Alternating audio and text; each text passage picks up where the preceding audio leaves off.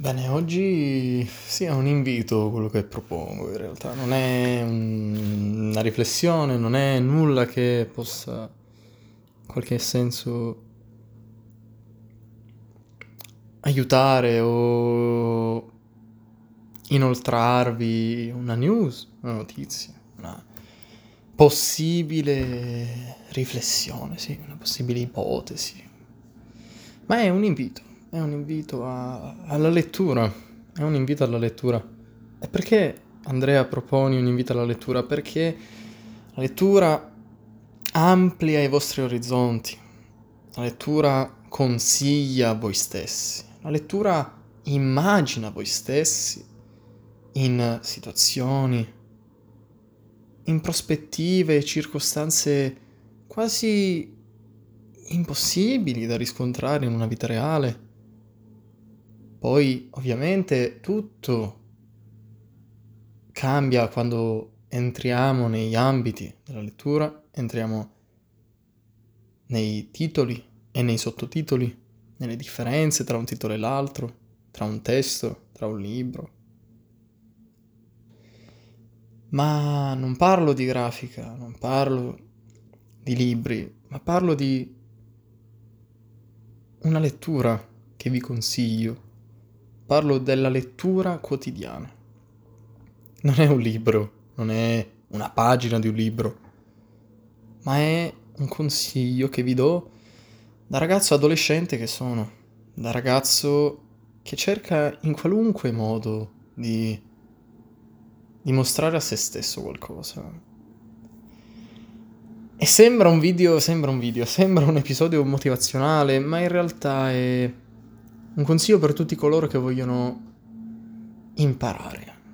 Imparare e ovviamente non fisicamente, perché la lettura ciò non lo permette, lo permettono i manuali di istruzione quello, ma imparare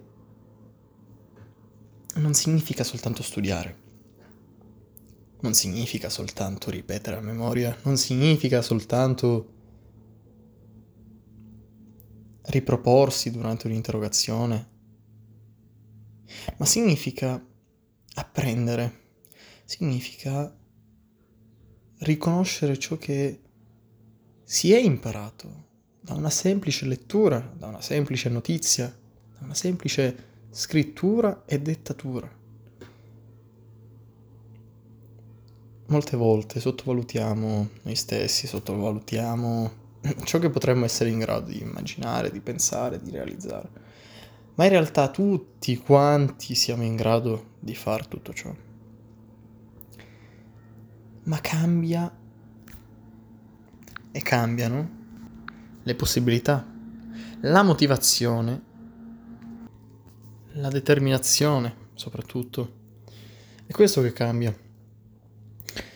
Eh, ma Andrea, cavolo, sai che a volte ci penso, non so come fare, non so come uscire da questo tunnel, da questo bosco, da questa selva oscura e non so come tirarmi fuori da solo, in autonomia. Il segreto è trova ciò che ti fa stare bene, ciò che ti piace e ciò che alleggerisce le tue giornate, ma soprattutto che ti fa sentire potente, distratto, ma mentalmente coinvolto in ciò che fai, in quell'esatto momento. Questo accade per me nella lettura o con la lettura, perché una volta che impari a capire cosa è, beh, lì diventa più un'amica che un semplice libro. E sono molto generale perché non intendo dire che un libro è bello e un libro è brutto, ma intendo dire che ogni libro al suo interno ha un messaggio, ha una critica, ha una riflessione, ha una storia, ha dei protagonisti, dei personaggi, ragazzi. E possono sempre insegnarci in qualche modo. Se riescono a farli i film sul Medioevo, se riescono a farli i film sui fantasy, sulla fantascienza, i film horror, se riescono a farlo tutto, tutte queste cose, tutti questi aggeggi che visioniamo, sentiamo, riproduciamo, teatralizziamo.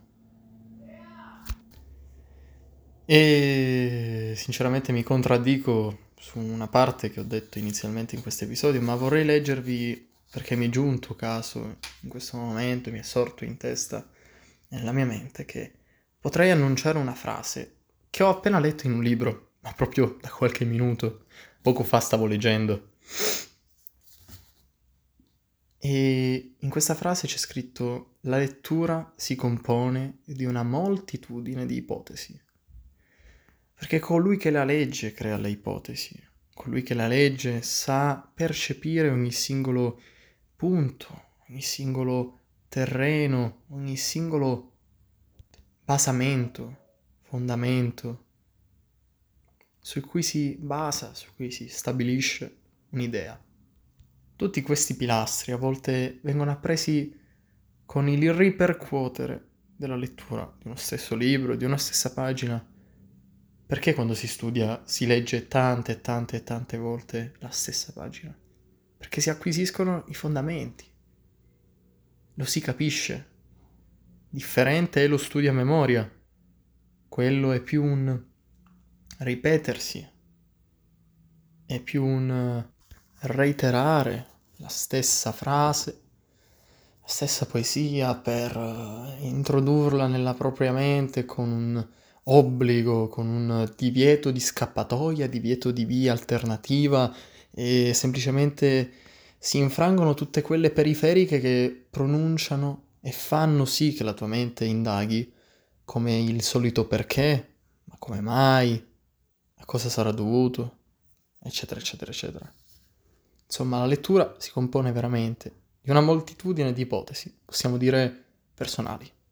Personali, soggettive, e l'oggettività può stare soltanto nello scrittore, l'oggettività può stare soltanto nell'autore di ciò che ha scritto tali frasi, perché lui, in quel caso, esprime una soggettività riguardo di una storia, di una narrazione, di una stilistica personale e che viene condivisa e obbligatoriamente accettata, altrimenti non si avrebbe una storia di quell'autore, ma una storia personale trascritta da noi.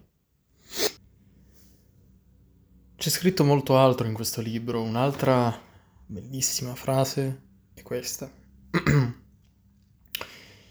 I procedimenti restano una trovata soggettiva. Noi siamo i procedimenti, la nostra ispirazione, la nostra abilità e quando cerchiamo di percepire la nostra opera, la creiamo un'altra volta. Rispettiamo mentalmente le operazioni che l'hanno prodotta. Ogni suo aspetto appare come un risultato. Un'altra frase molto bella è soprattutto che esprime riflessioni personali e soggettive ai lettori è questa. Ognuno ha i suoi motivi.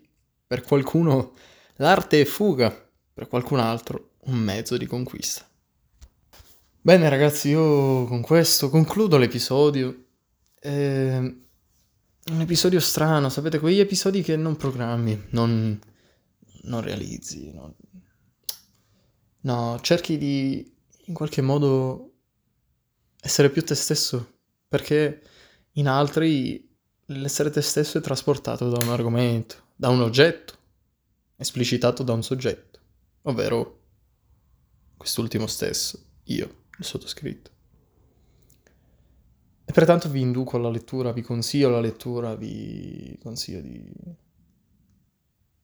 di riflettere su ciò che leggete. Da Thinking è tutto, da Andrea è tutto, noi ci sentiamo al prossimo episodio di mercoledì.